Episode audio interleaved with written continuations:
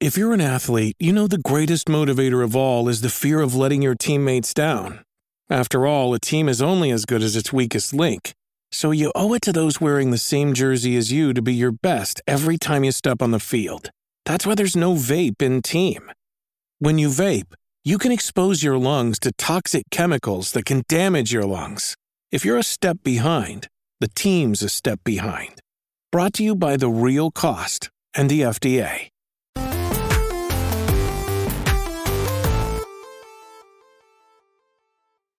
Yo, what's up? Welcome to Kinda Funny Games Daily for Wednesday, January 18th, 2023. I'm one of your hosts, Blessing Adeoye Jr., and joining me is LaCroix Poppy himself, aka my fellow Forbes 30 under 30, aka Tim Ma fucking Gettys. A pleasure to be here with you today. A pleasure to have you here with me today, Tim. I appreciate once again the chain. Of course. I've been rocking the chains a lot lately. Of course. I've been actually I've been in the market for a, a- silver chain. Right? Is that the correct color? Mm-hmm. It is silver, yeah. Silver, yeah. Like uh, to go with the earrings is the thing. Because I have my one. I haven't noticed. Are are they silver? It's like silver-ish, right? It's like a dark silver. yeah, like a like a dark silver. tight. Yeah, like and so I, I rock the gold chain, and I feel like it clashes, right? I feel like it Mm. doesn't go with it. So I, I've been trying to figure out a, a silver chain situation Yeah, I committed to the silver for now. For now. For now. What's the what's next up on the list? I don't know. This was a? Christmas present from G, so Oh wow. that's how I. I'm like, all right. Well, this is what I got. You know Oh, what yeah. I mean? So Oh yeah, Tim. Can I tell you about how I've been? I've been going through a thing. Mhm. I've been going through something, like Kendrick Lamar would say on what it was. exactly. I've been going through something, and that thing is a FIFA addiction. I don't know if I've actually talked about it in depth on a podcast, but You've like, mentioned it here and there. I've and I- mentioned it a I've known that this might be a problem, but I haven't heard about the full-on uh, symptoms. it's so. Of course, all my life I've been into FIFA, right? And it's been very on and off, and ever since I've joined Kinda Funny, it's never been all the way on. Like I've dipped my toe into what, FIFA 21, I want to say, and I played Volta and Yeah, like we we did that stream that one time. Uh, Yeah. from home with Janet. with with stuff. Janet and Yeah. stuff, and like I've. I've I've uh, dipped my toe into FIFA as a Kinda Funny member, right? But I've never been all in on my FIFA phase during Kinda Funny. It, for me, it was growing up playing FIFA 2005 nonstop, and I could not tell you how many hours I played of FIFA 2005, and then jump forward in time to FIFA. It was FIFA 2010 all the way up until FIFA 2015, where I was playing yearly with a group of friends, and would play nonstop all the time. And that was my that was my I'm gonna get fucking good at this game era, and like really obsess over FIFA. So I'm I'm interested in this of like what is your what was your kind of entry point into FIFA? Because for me, it was you know pretty much playing Madden and stuff just because football's a thing here, right? Or at least American NFL football is a thing here. Uh, but then there'd be even sports that I'd say. At least for the people I grew up around, weren't the biggest thing like boxing. When Fight Night came out, it didn't matter that none of us knew boxing or anything. It's like a boxing video game. That's fun. We're just going to play that and have a great time. Uh, but with FIFA, we were never interested in like, oh, we're gonna rent that from Blockbuster or anything because there was just no soccer culture at all, and like there was nothing to get me in. Like, what what got you in? So in middle school, I lived in Nigeria, right, for a couple of years. Nigeria, very There we go. There we soccer go. slash football country, right? And that was the thing that first ignited it. That's where soccer became one of my favorite sports, right? And that's those were the only years where I ever followed actual club football, right? And like at the time, I was a big Chelsea fan because of uh, Didier Drogba, who played for the um, played for Chelsea. He was like a big African player, one of the best African players at the time. Uh, and so I was super into it from that. From there, I was like, you know what, man, soccer is my favorite sport. I love Got it. everything about it. Started playing FIFA, obsessed over it. Like I still, I, I for me, I would easily say soccer is one of the is, is the best sport, right? Like I fucking love it. Um, but I love it as a sport, right? I don't follow it anymore, but I love just just the rules, just the the the, the gameplay of soccer is my jam. Um, but then fast forward to high school and college. Funny enough, you know, like I'd I'd come back to the states. I had my group of friends and weirdly enough, like even as Americans, they got super into FIFA as well. And I think what it was was there was one dude in our friend group named Johnny. Johnny was a British dude. Like he had he was fresh from the UK, um, and his parents had moved to the US to our uh, to our town, and he was the one that sort of put us on of like, hey, dude, like uh, our other friends, Jason, Ceremony, we had like a whole group. He's like, yo, like FIFA, FIFA, FIFA is fun. Like let me tell y'all about FIFA. He said all, that all in a British accent, and we started playing it. give me give me your best British accent. I'm not doing that. But give me a Michael Cera Michael Cera, as give a British man. hey, bro. Um, but uh, we started playing FIFA two v two. Started playing uh, just in- as as a group of friends. We would. and This is what this is where I, I knew it was a thing. Is we would have FIFA nights where we would stop by Walmart before we would head to our guy James' place, and we would buy the um, white chocolate macadamia nut cookies. Okay. So we can bake them and play FIFA Fuck and make a whole night of it, right? And that was a whole thing. That ended up being my fighting game group as well. Um, but I was deep into the fi- uh, to, into the FIFA ecosystem during that time. Come December, right? It's break. I I played through High on Life, finished High on Life, dug it. Was waiting on Sports Story. Was waiting on this different stuff. The FIFA World Cup was going on, and I finished the World Cup, and I was like, "Yo, that was such a fun time. I want more of my soccer feel, right? I want more of my football feel." And I was like, you know what, man? Let me pick up FIFA 23. Let me let me start playing it again because I played a little bit at launch, and I started playing online seasons, which is basically just online ranked mode where you level up your division. And since then, right? This is since December. I have put in over 40 hours into FIFA. Oh my god, just playing, and I've I've been logging into it every single day. I've been I've been trying to play other games, and I keep getting distracted by FIFA It's just calling you. it just keeps calling me where I'm I'm doing anything else, and I'm like, what if I just played a match right now? You know, what if I what if I just, what if I just pick up the sticks? now. They're Like that's neon white for me, bless every night. Where it's like I could get into a story heavy uh, thing right now, but what if you know? But what if I just go back to what's calling me for real? exactly, exactly? And There's so no it's a story like a sports story. Wait, Uh, well, no, there is, well, and it's really disappointing. Don't say yeah, that. Don't say that. yeah. Um, but yeah, it's been a problem. I I tried Ultimate Team because a lot of people were. I, I put out a tweet. I was like, how do I how do I pivot into FIFA content? what do I need to do in order in order to monetize this? Because this has become a thing now. Uh, people were like, yo, play Ultimate Team. Ultimate Team's where it's at. If you want to make content, you got to do Ultimate Team. Started playing Ultimate Team, and Tim, thank God that I cannot get into Ultimate Team.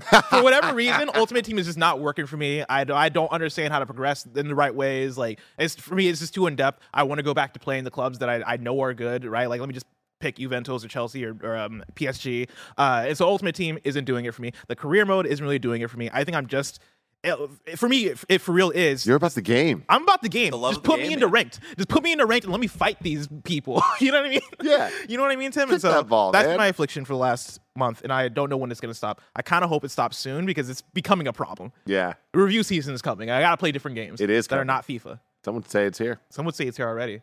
Tim, Mhm. let's enough about FIFA.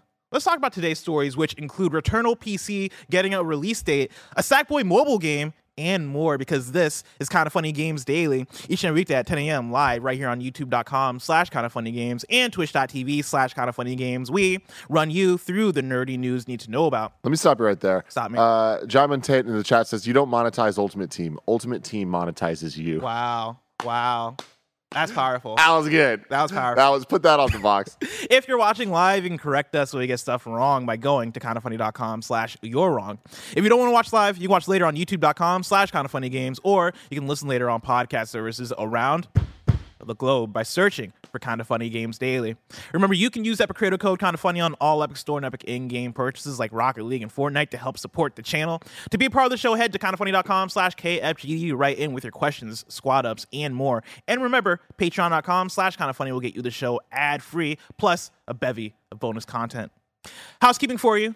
A new Kinda Funny Games cast is up, and it's our Metacritic predictions for the year. That is up on youtube.com slash Kinda Funny games. And let me tell you, it's a pretty fun episode. Great episode. Pretty fun Good episode. energy. Had me very excited for the year. Mm-hmm. You know, we talked about that a little bit. Wild year. After coming up. the PS I Love You versus X casting where we drafted all the games, I was like, yo, this is a wild year. And then going through this again of just trying to guess all the Metacritic for all these games coming out this year, it's like, yo, 2023 is about to be on and popping. yeah, And I'm I- gonna need Zelda Tears of the Kingdom to, to be as good as Bring Breath the of the heat. Wild. Bring the heat. Spider-Man 2, I need you to be as good as the other Spider-Man games. Bring the heat. But maybe not Miles Morales. Maybe not right? Miles Morales. Be better than the other Spider-Man God, you're games. such a sinner. You're such man. a Just sinner. sinner. Uh, then over on Patreon, we have a new episode of Kinda Feudy featuring the one and only Snow Bike Mike, which means it's a must-watch episode. So go over there, check that out. Thank you to our Patreon producer, Delaney Twining. Today we're brought to you by the Kinda Funny Patreon, but we'll tell you about that later. For now, let's begin with what is and forever will be the Roper Report. It's time for some news. We have five stories today. A baker's dozen. Starting with our number one. Tim, we got a bevy of PlayStation news for you. Ooh, bevy me up. Let's start off with Returnal. Returnal is coming to PC next month. This is coming directly from the PlayStation blog. It's a new year, and we are that much closer to the PC release of Returnal. We're thrilled to reveal that PC players can join Selene on Atropos on February 15th, 2023. Andy's birthday eve. Andy's happy birthday, Andy. You're getting Returnal on PC. So far, not many details have been released on any specific features that will add to the experience and immersion on PC. So let's get to the good stuff. NVIDIA DLSS and AMD FSR have been added, allowing you to dial up your frame rate without co- compromising on resolution. What we're talking about. NVIDIA NIS. Uh, isn't that like a, a Nintendo of America? What's the? There's a developer called NIS. NIS. NIS. NIS. NIS. All right, not the rapper. Not- NVIDIA NIS has also been added for those players who also want to see an increase in performance, but don't have the hardware to support DLSS or FSR. it's NVIDIA image scaling. It's uh, it's another way to boost FPS with uh, image scaling. Oh, that's pretty cool. Uh, Returnal, can you also look up FSR for me? I mean, I'm curious what that is. I know DLSS because Andy talks about it. Returnal also supports ray trace shadows as before, but now our friends at Climax Studios have added the support for RT reflections as well. This will make the contrast of a dark setting and neon bullets pop out even more than before. All of this can now be seen in two new wide resolution formats ultra wide at 21 by 9 and super ultra wide at 32 by 9. This is what I'm talking about, everybody. Which one I fucking have? love to hear. I have super ultra wide, baby. 32 by Oh. 9. Is And- that the oh, one in the office? That is the one in the I might have to borrow your computer. Oh yeah. for a little Oh, oh, for sure, for sure. Y'all need to see what that shit. I- I need- like. I need to It's see what that incredible. Real quick, uh, Nvidia FSR is uh, well, no, no, sorry, it's AMD Fidelity FX Super Resolution. Wait, say those words again. Fidelity Fidelity FX Okay. is the F. Super is the S and resolution is the R. Oh. okay. And it's made by AMD. There's a lot of letters there. Gotcha. Uh, but yeah, so apparently, like Returnal is going to work with AMD, NVIDIA, all the fancy image upscaling stuff, Oh. maintaining your frame rates that everybody loves so much. Hell yeah. We here at Housemarque are beyond excited, beyond to see Returnal come to PC and expand our beautiful, dark, and mys- I was going to say twisted, and mysterious experience uh, to brand new players.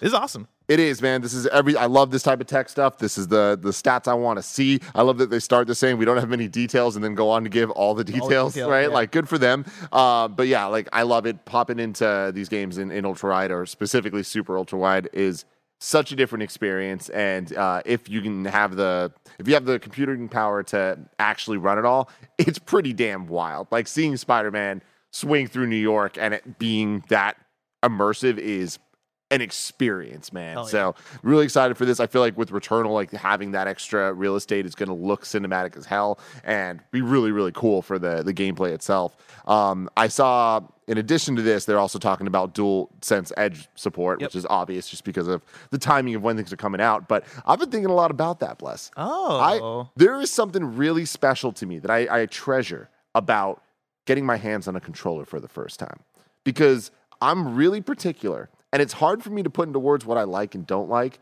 But when I get my hands wrapped around those grips, I instantly know. I is this for me or is it not? You know, Mm. and there's some controls I'm like, oh yeah, we're gonna we're gonna have some good times together. And then there's other things I hold. I'm like, no, like, no, this ain't working out. I'm just I'm never gonna love you. I'm just never Mhm. going to. You can stop trying. And I'm excited to have that moment again because sure, it's probably gonna feel very similar to a dual sense. But when I'm talking about the particulars I care about, the little little differences in weight can change me Oh, yeah. day to day. Oh yeah. Do I love this? Do I hate this? I don't know. What- I'm Almost excited got to me find buy out. an Xbox One instead of a PS4 because of the weight of the Xbox controller. You know. Mm. Yeah, God. dude. Like when the PS3 controllers first came out, did you guys Oh, ever yeah, when it was the, the Yeah, light my, ass. My, my, my friend Annie was The the, one six who, axis? uh, six axis? yeah, had the PS3. Get that thing out of here. God. I'd launch that shit across the room and hit someone in the face. Wouldn't even hurt him because there's no fucking weight. it would explode, combust, it would I thought you were going to say I launched that thing and then we'd never see it again because it just kept It flying. Going Yeah. to, this, to this day. Unlike the wait. original prototype, where if we threw it, it would come right back. In the PlayStation blog here, they write, all of this is best Very experience. good joke, Tim. Thank you. I made that joke in 2015, but hey, here we are. In There you go. It all It's still loops back. relevant. All of this is best experience on a DualSense controller in its full haptic feedback and adaptive trigger glory. Experience each encounter with nudges and rumbling cues coming directly to your fingertips, adding an extra layer of communication as an advantage to the player. Support for keyboard and mouse is also available, along with a wide variety, or a wide range of customization options to tailor controls to whatever suits you. So yeah, hell yeah, I, I love that they're talking about the uh, the um, the DualSense stuff, um, and I love the idea that the, the like the dual I love the idea that this could possibly be like an early seller for the DualSense Edge, depending on who you are and what games you gravitate to. Because like my question for you was gonna be, what's the first game you try out with the DualSense Edge? I mean, the first game I try out with any controller, the controller test, the Uh. Tim Gettys' patent controller test is Tony Hawk's Pro Skater. I, I've talked about this before, Mm, and. I've actually shown it in videos. But like, yeah, I have a whole test on how how I how I know if I love the controller or if I need to throw it at somebody. Oh yeah. I over the break I texted Greg because we had talked about the DualSense Edge a little bit on PS Love You last um last year, and both all both me, Janet, and Greg were all like, yeah, like I don't know if the DualSense Edge is going to be for me for the kind of games that we play, right? And I'm probably the person that is maybe the closest to to being into the DualSense Edge, but even then, I'm like, I'm not that big of a Call of Duty person, right? Like I associate it with like very competitive games, and uh, you know, for a fighting game, for example, I'm probably going to use a um either a regular controller or a, a, fight stick, right? If I really want to up my game, I think I would go the fight stick direction. During the break, while playing FIFA, there was a moment while playing FIFA where I was like, I could use some extra buttons right now. I, I don't I don't like that I have to press triangle to call up my keeper. you know what I mean? Like yeah. I don't like that I have to press R one to like call up my second player. If I had some paddles, if I had some back paddles, maybe I can get I better. some paddles, bless. Yeah. so yeah, like I want to I want to get my hands on some paddles. Yeah. Um. And no, so see, I think I'm now in the market for a dual sense edge. I, I'm super excited about it, man. If anybody out there knows anything about me, Tim Gettys, they know that I love two things: tech mm-hmm. and LaCroix. Being comfortable. Mm-hmm. All right? I'm a big fan of being comfortable. I think that it might be my favorite thing above all else. And I love that the DualSense Edge looks like it's going to give me a little bit of both of my favorite things. Hell yeah. All in one. Hell yeah. I'm very excited about Returnal coming to PC. I'm I'm not one to revisit games that often, but I could see myself doing it for Returnal just for how good it looks. You know, Barrett had the trailer pulled up pulled up before, and I think it is it looks noticeably better, right? Especially when you're talking about the reflections and all the stuff that goes on in Returnal, because Returnal is a very just visual game. There's yeah. so much going on in terms of different colors, in terms of um, all of the different like neon stuff going on, all the different bullet hell stuff, and all like the bullet hell stuff all having like different colors to it. I think having that stuff being very reflective, right, and adding in all the ray tracing features and, doing that stuff while also performing well, that entices me. And then the idea of doing that on even a widescreen, like I do have a, I have a, a baby widescreen at home, right? I don't have your 32 by 9 ultra super Let's high go, widescreen like like you have. But you know, the idea of playing Returnal on my widescreen at home, I think uh, for me sounds really fun, um, and it's a reason to go back, right? And Returnal is also just a great game to go back to, just for the fact that it's a roguelite, and so it is. The game is a is designed to be replayable anyway. Yeah. You know, going back to it isn't like picking up a Witcher or picking up yeah. a big RPG. It should be just as fun as it was the first time. Exactly, right? And that, that arcade experience is my jam, right? That's why it was my game of the year in 2021. And so, hell yeah, I can't wait for more people to get their hands on Returnal on PC. Can't wait to possibly revisit it. Um, and yeah, I hope. I, I hope. I wish Andy more. was here because like I want to hear his takes on this because this seems like it's speaking to him. Oh yeah, loud. DLSS, the FSR, yeah. the NIS, which I thought was a JRPG developer. I think they are. Okay, are they?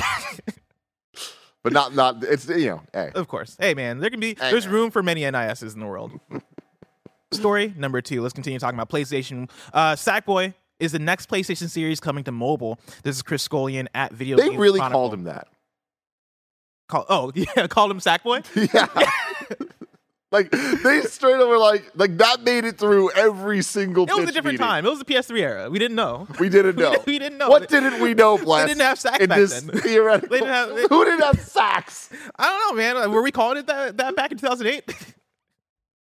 a new free to play. This is Chris Scullion at VGC. Oh a new free to play running game based on Little Big Planet is coming to mobile next month. Ultimate Ultimate Sackboy will be released globally on Android and iOS on February 21st. The game will be developed and published by UK slash Malta studio Exient under license from Sony. Shout out um, Johnny Ace. It's also available now for pre-registration on the Google Play Store. Ultimate Sackboy is a 3D runner played with a similar viewpoint to other runners like Temple Run and Sonic Dash. In it, Sackboy has to take on the Ultimate Games, which is the most prestigious obstacle course tournament in Craft World. Did you know it was called Craft, Craft World, Tim? No. According to the game's description, players will quote battle familiar enemies, swing swing through obst- uh, crazy obstacles, hop, skip, jump, and weave their way to the top of the ultimate games. End quote. Players will be able to take on rivals in head-to-head competitions, including in daily duels, to win gold and other prizes. There will also be thousands of clothing combinations to unlock and upgrade, with a growing catalog of clothing options being added all the time and I believe them when they say all the time. The game is not to be confused with Run Sackboy Run, a side scrolling endless runner, which is still available on Android and iOS. Look at Sackboy having multiple He's mobile out, games. here, out here running, man. Just out here And I love that you say you believe them because yes, they will. they, will. definitely If will. I've learned anything about Sackboy, is that them motherfuckers love adding costumes. yeah. So good for them. Good for them. Hey, this is the beginning of the That mobile push. the mobile push that we've seen PlayStation talk about for a while now, right? And like, you know, bless, I like to say that you are the utmost authority when it comes to to PlayStation's push into the multiplayer side of things Mm. with all of their their different studios and what they've been building up. And like, you have some theories. You have all your Oh, I ideas of how it all connects with the the string and stuff. But um, I I'm interested in the mobile side. I'm interested in what they're going to start doing with all this. I mean, we've seen them now, and we've talked to death about the push into the multimedia experience on the movie and TV side. But mobile's another big part of that the the kind of PlayStation brand takeover that we're seeing Nintendo have as well, like in a very big way. Like think about this year for Nintendo, right? Like with what they're about to do with not only having Zelda, the sequel to the biggest Switch game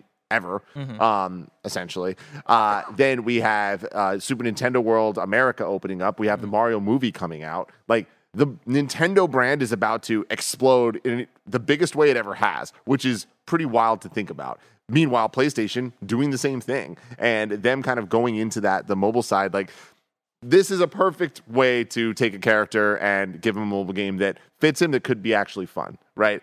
If you take Nathan Drake and put him in an uh, endless runner, it's like, all right, this feels a Hey, little man. bit cash grabby. I mean, listen, Temple Run was a classic. It was. And it was. Nathan You Drake can do there, it. that fits. You can do it. But what I'm saying is like what we'd want out of an Uncharted mobile game is probably something a little different, you know? I don't know, Whereas what do we want from a, a Sackboy game? Probably something like this. I feel that. You know? I feel that. Um, and uh, I, I can say from experience, the Rayman uh, games that are like this on mobile are utterly fantastic. They're great. So this could work. I find this interesting for the fact that you mentioned Nintendo, right? Nintendo, I think, is a good comparison when it comes to the strategy of expanding their IPs and yeah, like having a mo- having movies, having uh, different types of games, multiplayer, all that stuff. Um, the thing with Nintendo though is when it came to their mobile pursuit, which I, I I think they're not doing anymore. It seems like they've pretty much stopped it. They've, I mean, it gets complicated, right? Because they do still have a lot of of fingers in the pots there Yeah. because of Pokemon Company and things like that. But I mean, like Mario Kart Tour, I'm pretty sure is still being updated. And then uh, the there's Pokemon Go, Pokemon Yeah. Cafe, Pokemon this, Pokemon that, Pokemon Go to the bank, Pokemon, go to the sleep. store, Wait, Pokemon. wait, Sleep. Pokemon Sleep is still not out. It's not, but the Pokemon Teeth Brush thing is out. Hell yeah, have you tried it? I have not. Mm. No. And you call yourself a fan? Yeah. Um, yeah. But when you look at Nintendo's mobile pursuit, it seems to, it seems like there were there were maybe a few hits, but a lot of misses. And it seems like Nintendo doesn't have as much passion about it anymore. Because there was that era of, hey man, here's Mario Run, here's that Animal Crossing mobile game, here's what was it? Something was it like something Rise? There was that one mobile game that did actually pretty well. Oh, for I forget the. It was like the Legend of something. Led. the kind of funny Legaria or slash you're wrong. But there's the Fire Emblem mobile game that did really well From Heroes also. did super well. Um, Pikmin Bloom Pikmin Bloom was the other one. There- there was Dr. still Mario. stuff. Yeah, I, I think that they're they're not. There's po- Pokemon Dragalia Masters. Lost. Dragalia Lost. That's yeah. it. Pokemon Masters EX is a is something that's still being updated, making a lot of money. So it's like they are doing it. I just think, don't think it's as like widespread of like every IP we have needs to be on mobile um, and like do it now. It's I think more just kind of like what works, what doesn't that they're experimenting. it, ma- it makes me wonder what success PlayStation is going to find with it because it- it- it's also the question of how deep are they going to are they going to dip their toes into this? Is it going to be just one offs like Ultimate Sackboy and taking IPs that don't have I guess as much risk and as much cachet in terms of people ta- uh, taking it the wrong way? Like nobody's going to get mad at a Sackboy mobile game, right? Like you're talking about. Whereas if they did do an Uncharted mobile game or a God of War mobile game or a Horizon mobile game, there's more expectation that comes with that and i think you don't you don't want to fuck around with those ips too much in ways where it's like oh yeah it's very I, I- it's very easy to put out a mobile game that's disappointing And I feel like there's the the the quickness for people to be disillusioned when something is bad immediately and it Mm. poisons the well, not just for the IP, but even just for the idea of a PlayStation mobile game. Like if this comes out and it's like as good as the Rayman games, it's like, okay, cool. PlayStation are making choices to make good games that work on this platform using characters that make sense.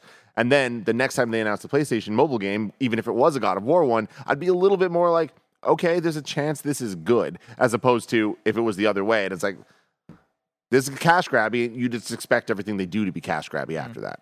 what do you what do you think about them using sackboy just in terms of out of all the ip sackboy seems to be the one that they return to when it comes to dipping into that ex- maybe this the exper- experimentation of it it's risk free You know, like Run Sackboy Run already exists. Are people gonna judge Ultimate Sackboy? Do you think that's what it is when it comes to Sackboy, or do you think there might be a popularity with Sack with Sackboy that we're not seeing? Because like, why this could have been Astrobot. You know, yeah, this could have been Ratchet. It could. I mean, yeah, it's I. Think that you're onto something where there is just the it just works ability of it, where it's like because it is about crafting, they can kind of get away with anything that they want. Like it's it's easy to come up with excuses for why things are happening in a for In a to back up game. gameplay and all that stuff. Uh, also, he is identifiable. There is some recognizability to to Sackboy to some extent. There must be because he's still here. He's not gone. I see He's not gone the way of Knack. Yeah, exactly. could've- could've been- It could have been Knack. It, some say it should have been Knack. Um, but yeah, I just can't believe how many times you've said sack. I know, right? It's all, but it's also just a satisfying word to say, man. It, it is, man. It is. Uh, but yeah, I, I think that uh, Sackboy is very much PlayStation's low risk. Like we can experiment with this. We can kind of like make things that make sense because a lot of genres and um, gameplay styles can make sense. Taking Sackboy and putting it in without people being like, "This isn't what I expected or want from a Sackboy experience." What's your dream mobile game from PlayStation? I mean, you guys were talking about it on I think a PS I Love You a couple weeks ago, but a Marvel Snap type experience, like uh, uh, that type of quick card game that is featuring PlayStation IP and showing actual love to the franchises in a in a in a real way that's backed up by a awesome game. That would be my dream for the mobile side of things. Yeah, I think I'm right there with you. I would love that. Whether it is yeah PlayStation IP, um, like any PlayStation IP, bring it in, bring them all in, like PlayStation All Stars, or if it is a pick one of your games that has a really vibrant cast. Because I could see it, I could see them doing it with even just God of War, where it is, hey, you have your Kratos card that does this, you have your Atreus card that does this, you have your Freya card that does this, right? And you can Yeah. go through that roster of characters, and like God of War Ragnarok has enough dope ass characters where I think you could make a whole card game out of just the characters in the game, and all of those characters would stand out as a, oh yeah, I remember this guy. Oh yeah, Ratatoskr, yeah, I remember that. Like I, I think you could do that, and it could be dope as hell. Yeah, I mean, dude, imagine it's just a PlayStation card game, and then they put out like dumps that are like, here's the Ragnarok deck. Yeah, You know, oh here's Oh the God. like Ghost of Tsushima deck. the Like, season of Tsushima. Yeah. Oh yeah. Oh yeah. Oh yeah. Of course, Sackboy will be there probably first. the season of Sackboy. Oh my God! Ah! Christ. I did the way that like that scared the shit out of me because I did not. I legit thought that that was real for a second.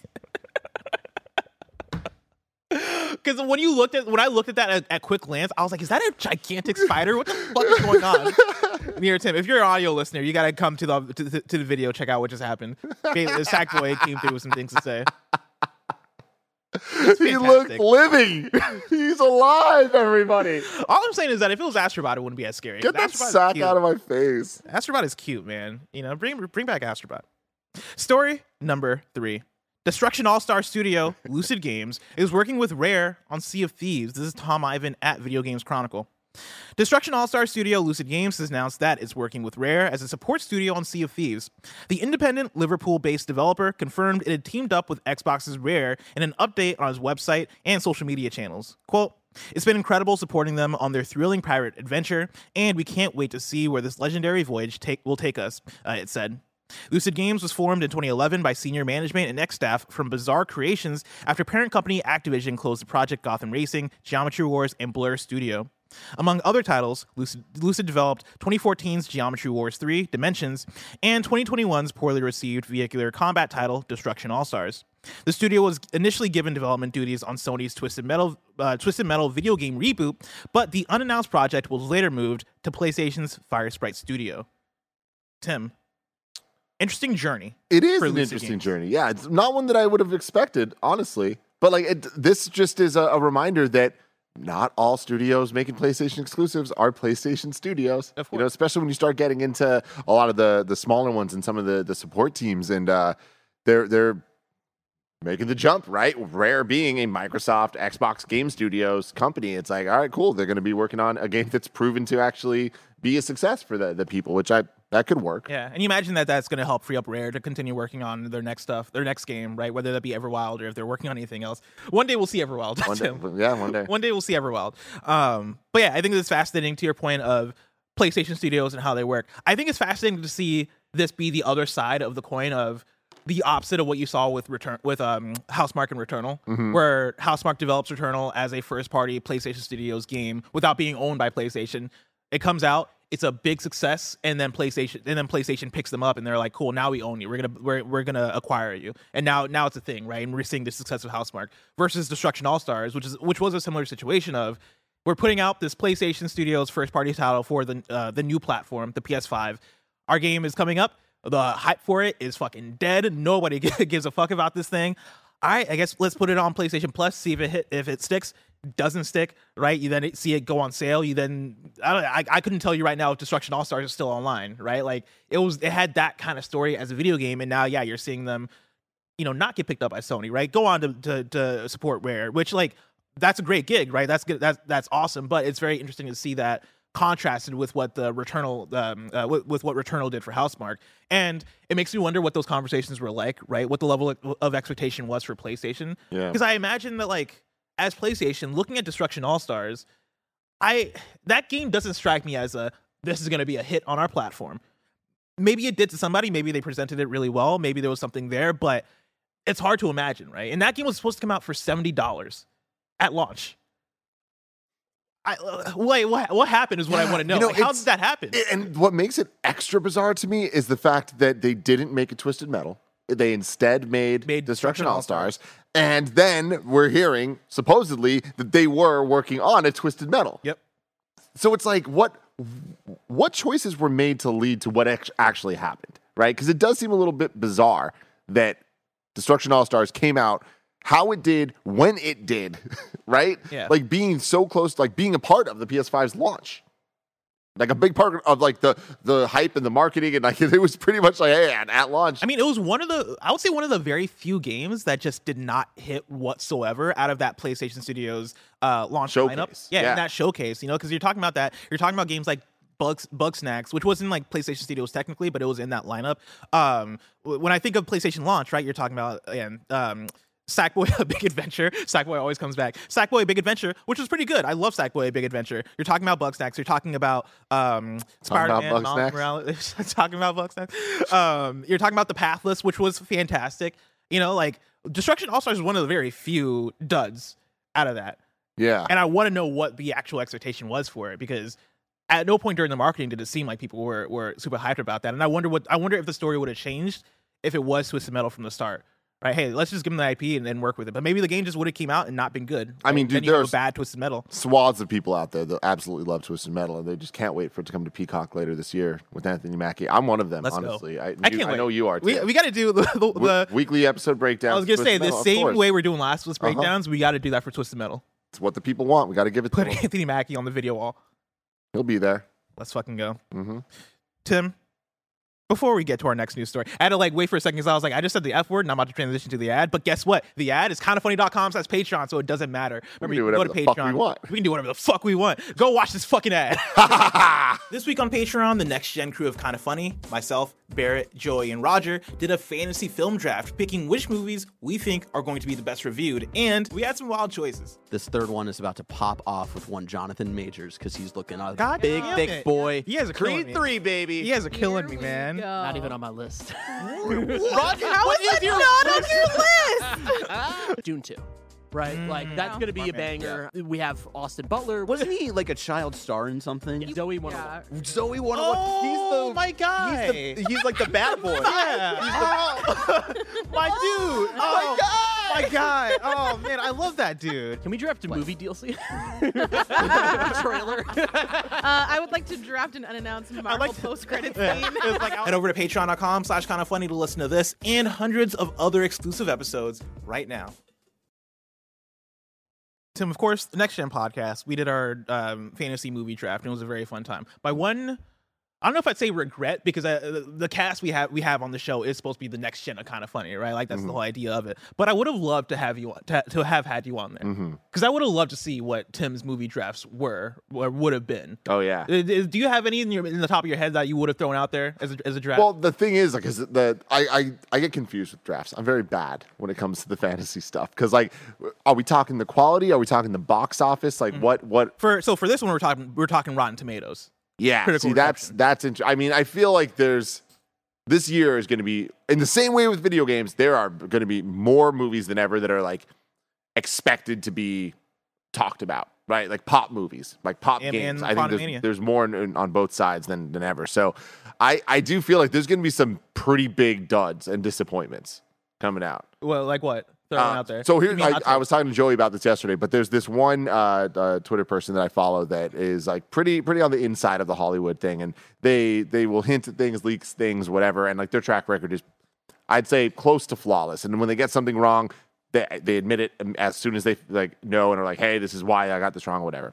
And they came out and are being super vague and teasy about this, but they're like, there's one major major blockbuster movie coming out this year that is so bad and people are not expecting it to be and it is going to be like potentially the biggest dud of blockbuster history Damn, and I'm Barbie's like, not, fuck. And Barbie's not going to stack up, huh? people are people are talking about this and uh, like the consensus seems to be they're either talking about fast 10 which would not be a surprise Mm-hmm. or barbie Okay, I was joking about Barbie. It better and i be hope Barbie. it's not barbie dude i really barbie needs to Wait, be who drafted Barbie?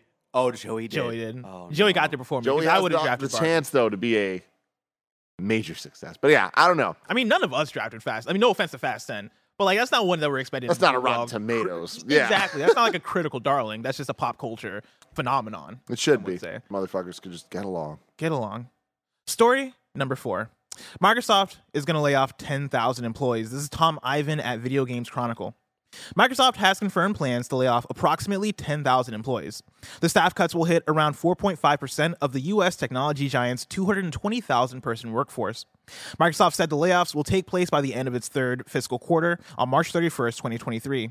Alongside the job cuts, Microsoft said it will also make changes to its hardware portfolio and lease consolidation to create higher density across its work workspaces. The company said that these actions were being taken, quote, in response to macroeconomic conditions and changing customer priorities, end quote. Microsoft didn't immediately identify which areas of the business will be impacted by today's announcements, although it was reported on Tuesday that the company intended to cut, cut jobs in a number of engineering divisions.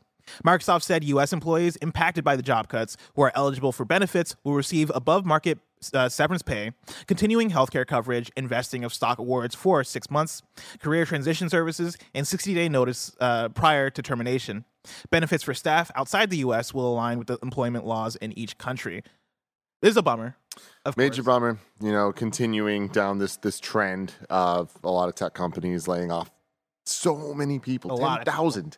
10,000 human beings lost a job. 4.5% of his workforce. I mean, it's absolutely wild, you know, and like this is uh hopefully going to stop sometime soon, but it doesn't seem like there's an end in sight. We've seen this from pretty much all of the major players um, at this point.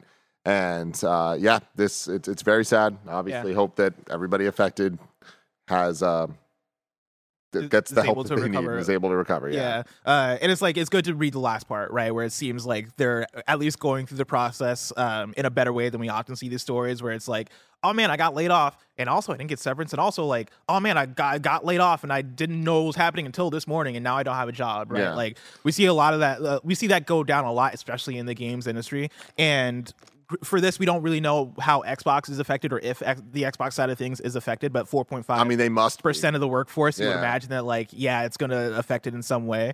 Um, but yeah, like good luck to everybody. And yeah, right now tech is scary when it comes to uh, employment and people getting getting laid off. So stay safe out there. And then with that, finding new jobs is like Yeah.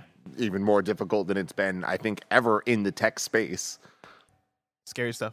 But we, uh, they needed to use that 68 million to buy uh, Activision. Active. Uh, yeah, we needed to buy we needed to buy Call of Duty. We needed to buy Call of Duty. Story number five, our final news story for the day. We're getting a Rainbow Six movie. This is Borys Kit at the Hollywood Reporter. John Wick director Chad Stahelski will direct Michael B. Jordan in the Tom Is Clancy he doing 10 movies? Um, let's let's fucking go. All right, my guy Michael B. Jordan. He just he doesn't stop. Wait, you talking about Chad? No, I'm talking about, uh, Chad. because he's doing Sifu also. Yeah, he's doing so many things. Listen, let keep giving Chad projects, keep giving Michael B. Jordan projects. All right. Uh, the, let's see. John Wick will, will or uh, Chad Stahelski will direct Michael B. Jordan, the Tom Clancy sequel, uh, Rainbow Six, as a follow up to 2021's Without Remorse. According to the Hollywood Reporter, Jordan will repri- reprise the, the role of Navy SEAL and CIA operative John Clark, who has appeared in numerous Tom Clancy novels, first in the Jack Ryan series, then in his own spin offs like Without Remorse and Rainbow Six. The movie will adapt from the same novels that Ubisoft has based its video game series on. In an interview with IGN, Jordan described Without Remorse as a more personal story, but a sequel could be more action packed and skew, skew closer to the same material covered in the video games. There's a lot I I think we can touch on here. Yeah. The fact that Chad is all up in all these different projects, right? First, he, well, first John Wick, uh, but then yeah, he's doing Sifu, he's doing this as well. The fact that Without Remorse it came out a couple years ago, and I did not know this movie came out. No, me neither. I'm a big Michael B. Jordan fan. I somehow missed this. Kinda Funny. Chat. Let me know if that movie was good because I'll watch it tonight.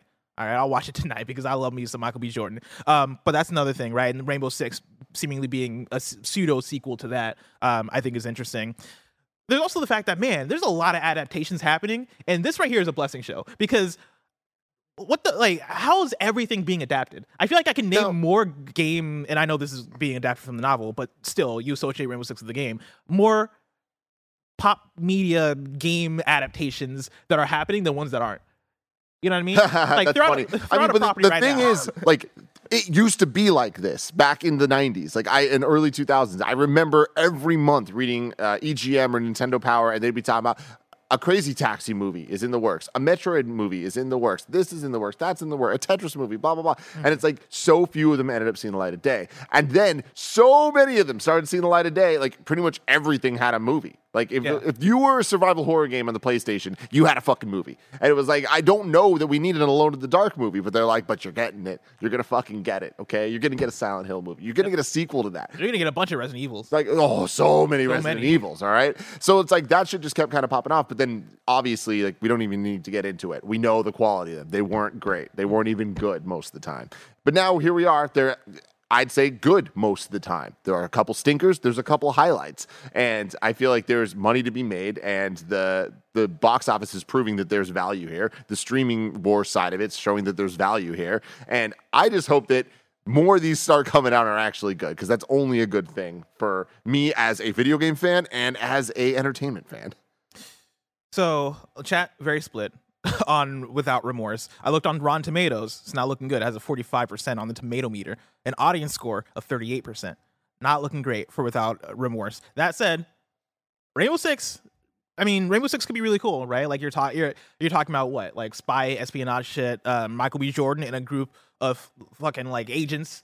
Maybe it's maybe it'll be like Siege, where you have um um like Lion in there and like all of like, the castle in there, and you have the different operatives that have like their different special abilities, and they're all they're all doing their own thing, and maybe they're breaking down walls. You know, maybe that's what they're doing in the movie, and if so, I'll watch it. You know, I'll watch it. But I don't know, man. This is interesting. This is fascinating. I'm surprised we haven't seen more Tom Clancy stuff in film, or maybe we have, and it just doesn't. Haven't we? I think that's the thing.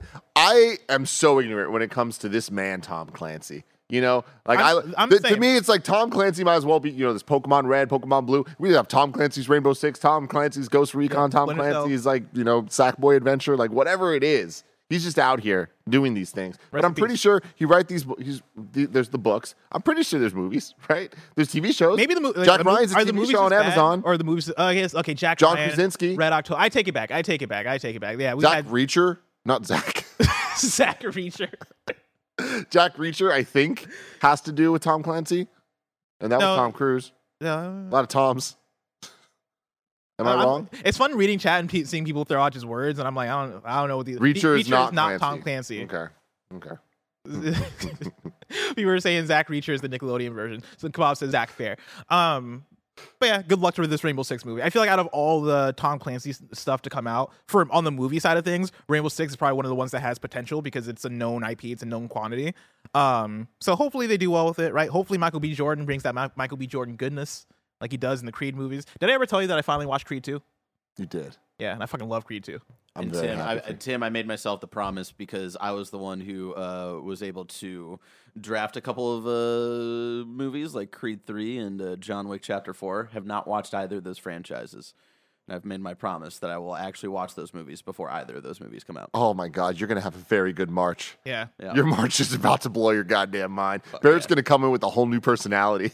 Barrett's coming to be Jack. He's gonna be fucking jacked. Just Bear just doing push-ups. It's gonna all the be time. like when y'all uh, saw Top Gun, you know? yeah, exactly.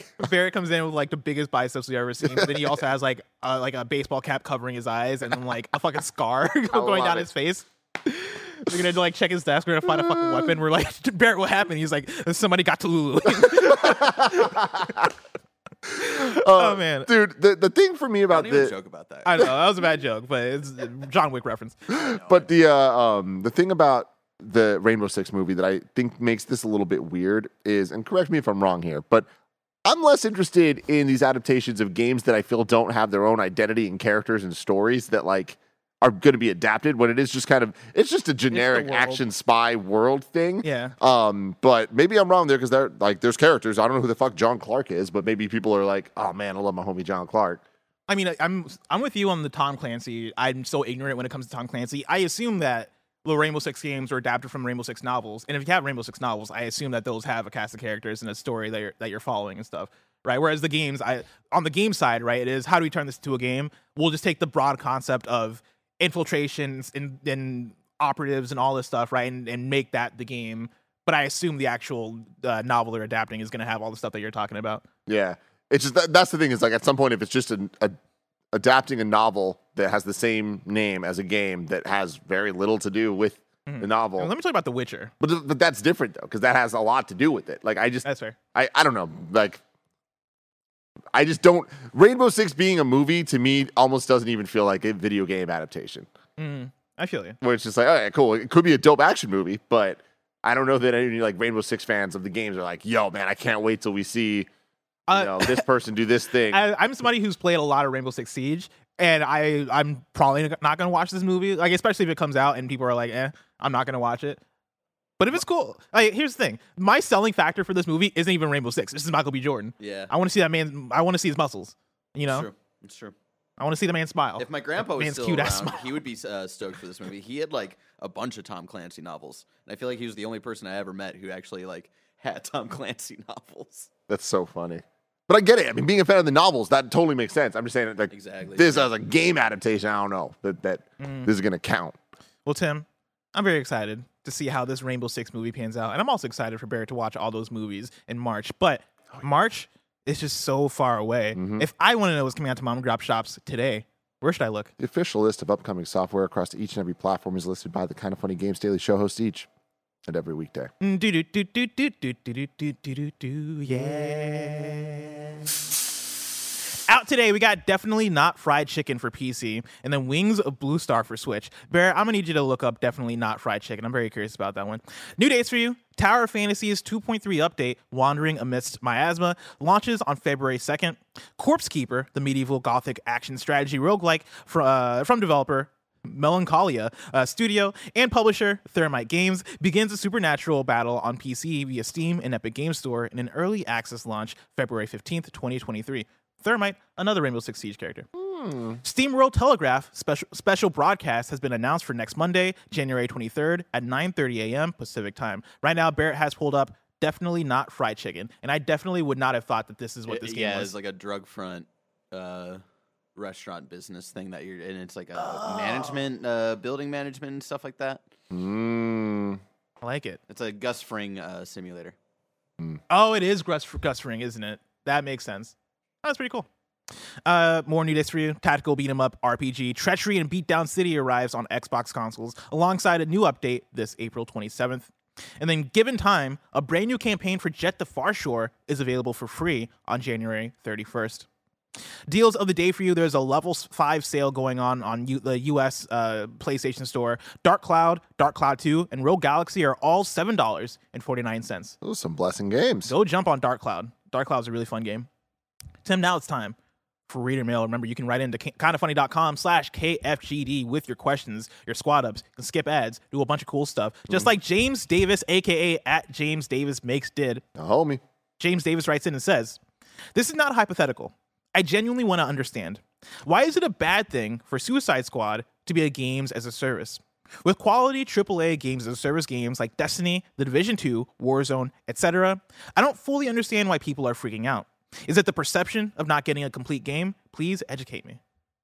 I think it really falls down to the expectations for IP of people getting a game from Rocksteady, knowing the type of games they like from Rocksteady, and knowing what they would like from a Batman universe, DC universe video game. I think that that is uh, where this stems, the, where the problem stems, right? Because it starts with most people would expect an Arkham type game, maybe an advancement in that type of, of realm, but at the end of the day, a single player experience, right?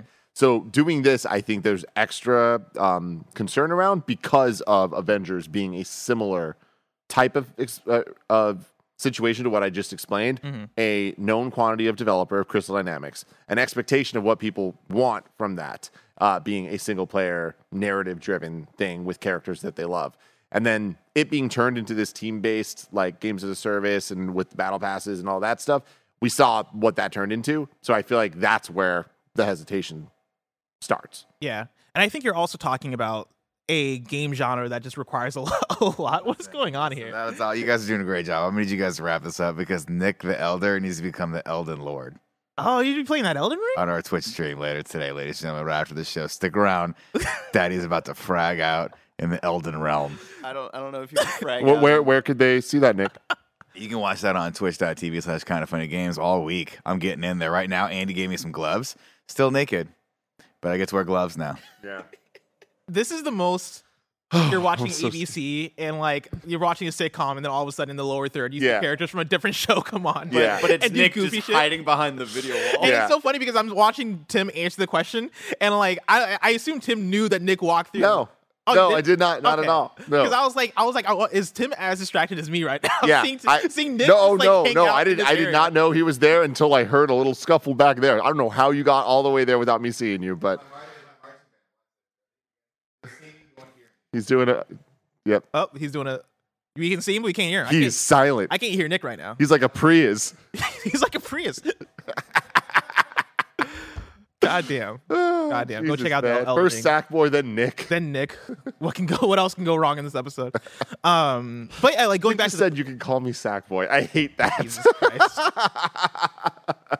Going back to James Davis's question, right? I think James Davison's question mentions Destiny, the Division 2 Warzone, and I for me the difference with those games is that you look at the studios that are making those games and the amount of resources that are going into the into those games, and I think they just strike you as different from something like uh, Suicide Squad, right? Yeah. Where Rocksteady is known for single player. Rocksteady is coming from WB Games, right? How many big games of service games from WB Games have you have you seen come through and be success successful, right? I would say the closest one in recent memory would be MultiVersus, which I think has come and gone. Um, fun game, but it's a game that I've not seen make, uh, make news headlines, right? And have that have that staying power.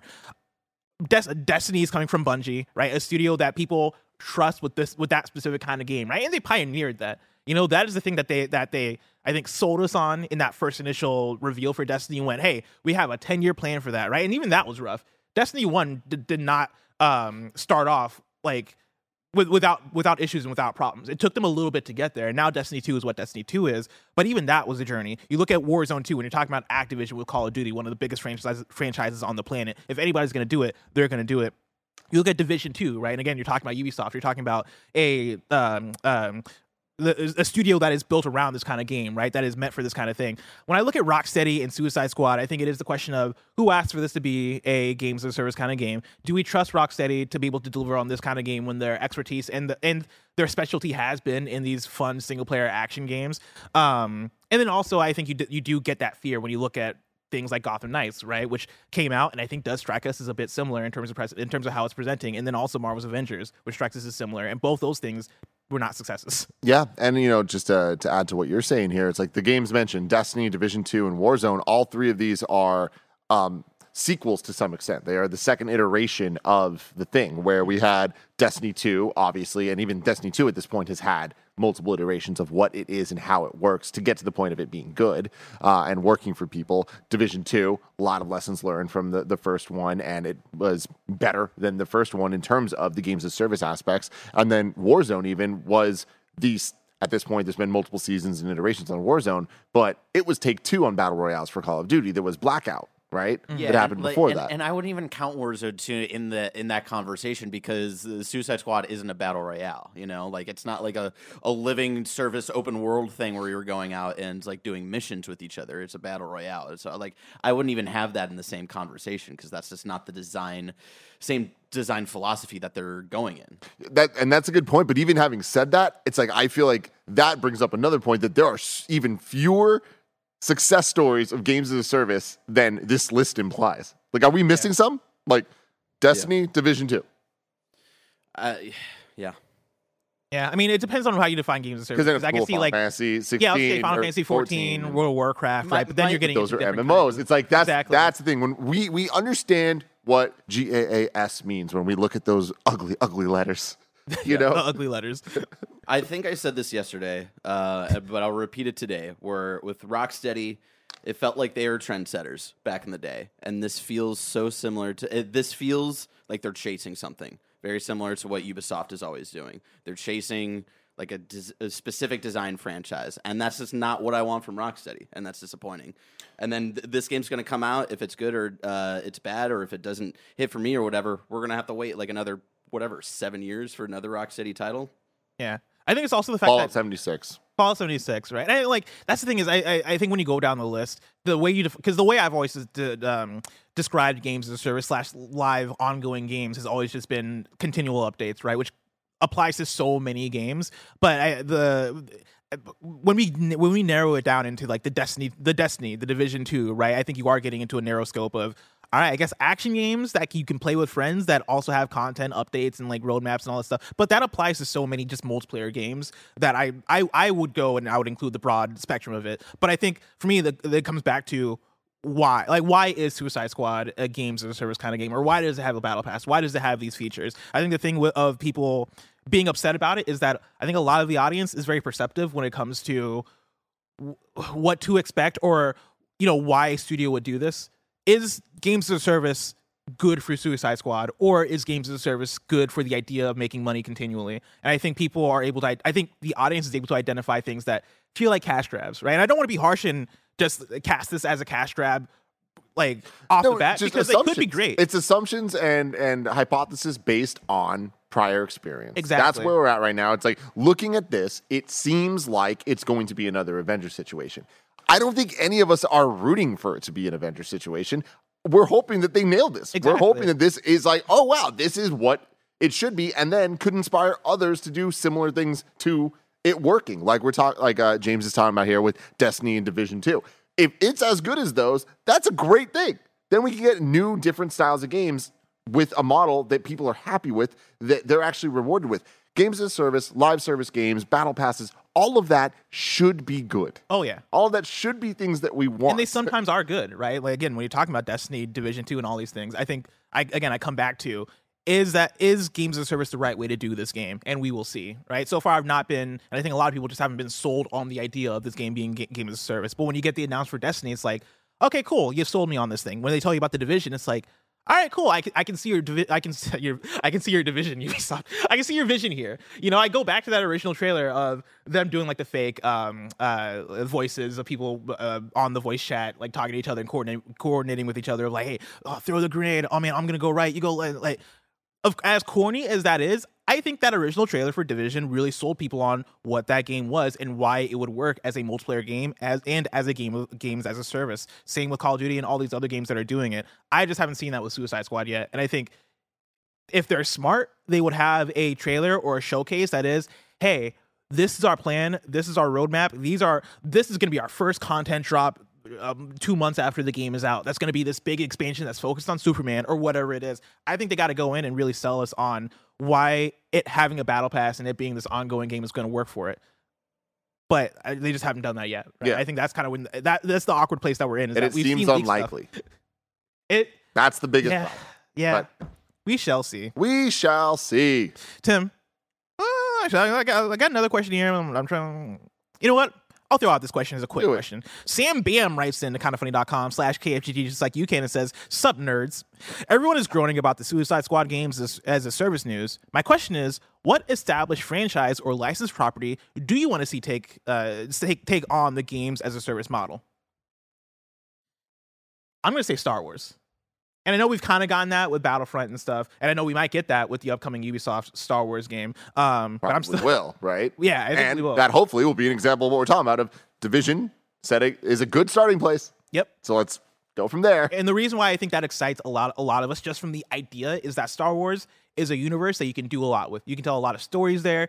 You can have people fly to different planets, right? If you're able to capture that scope, I think that's going to feel really cool. There's so much lore, lore to work with.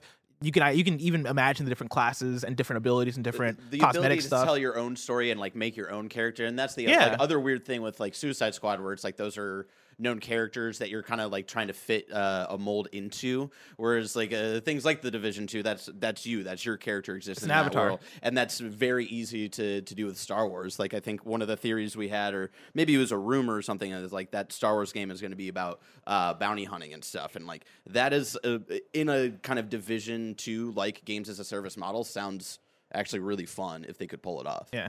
James McGill in the chat says Jackbox. Just give me a subscription for all the current games and future ones. That is a great. I'm surprised they haven't done that answer. already. Yeah. Yeah, that's a fantastic answer. Paper in chat says, doesn't matter, just the announcement of a Star Wars games as a service game is gonna set people off. They announced it. Like they, they announced it and people got excited. Like I, I I- I think that's the thing is if you take the right properties and the right, the right ideas and match them up with a games as a service, I think it could work. Yeah. Right? Like even something I mean, even if you want to do a DC thing, I guess DC Universe Online exists, right? But if you do a, a new iteration of that that is more games as a service, where it's what Barrett's talking about, give me a blank character, let me choose a class, right, or a faction or whatever it is, whether whether it's me getting speed, power, super strength, or whatever, like in DC Universe Online, and go about it that way. I do think something like that could be cool. For me, it's Mario Kart. Mario Kart 9, Mm. just like call it Mario Kart, have it just be a platform, just keep adding to it. And it's like, I I was convinced that's what was going to happen when they did the whole uh, DLC booster packs for uh, Mario Kart 8 Deluxe. I'm a little less sure of that now because I'm like, all right, well, they kind of did a, a half step version of it that I'm very happy with. Uh, but I would have definitely preferred, hey, here's a new Mario Kart, and we're going to add new characters to the point that at the end of time, every course will be here. Every character imaginable will be will be here. New courses all the time. Like that would be the dream for me. God, I love that so much. Tim, now it's time for kindafunny.com slash you're wrong, where you write in, let us know what we got wrong as we got it wrong. that we so got can- anything wrong. uh, so we can correct it later for those watching and listening. Destroy the Moon says NIS is developer Nippon Ichi Software, mostly known for Disgaea. I appreciate that. Uh, hey Ray says the Microsoft layoffs are also affecting Xbox and Bethesda. I, if uh, in the if for future reference, if you have a source to go along with that, that'd be appreciated. Just Yeah, so I, saw, not- I, I saw people saying that on Twitter, but uh, the articles that were ro- rolling around never said any of that. So. Yeah. For now, I'm gonna say take that with a grain of salt, but it's a possibility. Uh, Mikey O says John Wick's Chad Stahelski isn't on the Sifu movie. That's John Wick co-creator Derek Kolstad. I always get confused. That is confusing, but good for both of them.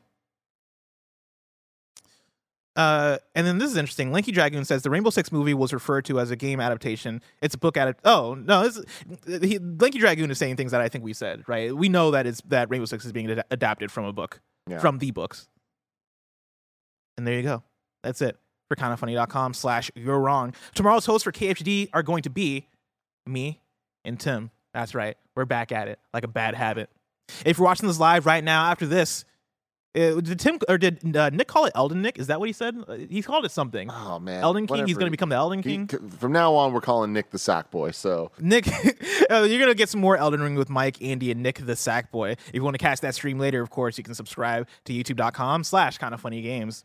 Remember this has been Kinda Funny games daily, each and every weekday live right here on youtube.com slash Kinda Funny games and twitch.tv slash Kinda Funny games. We run you through the nerdy news you need to know about. Until next time, game daily.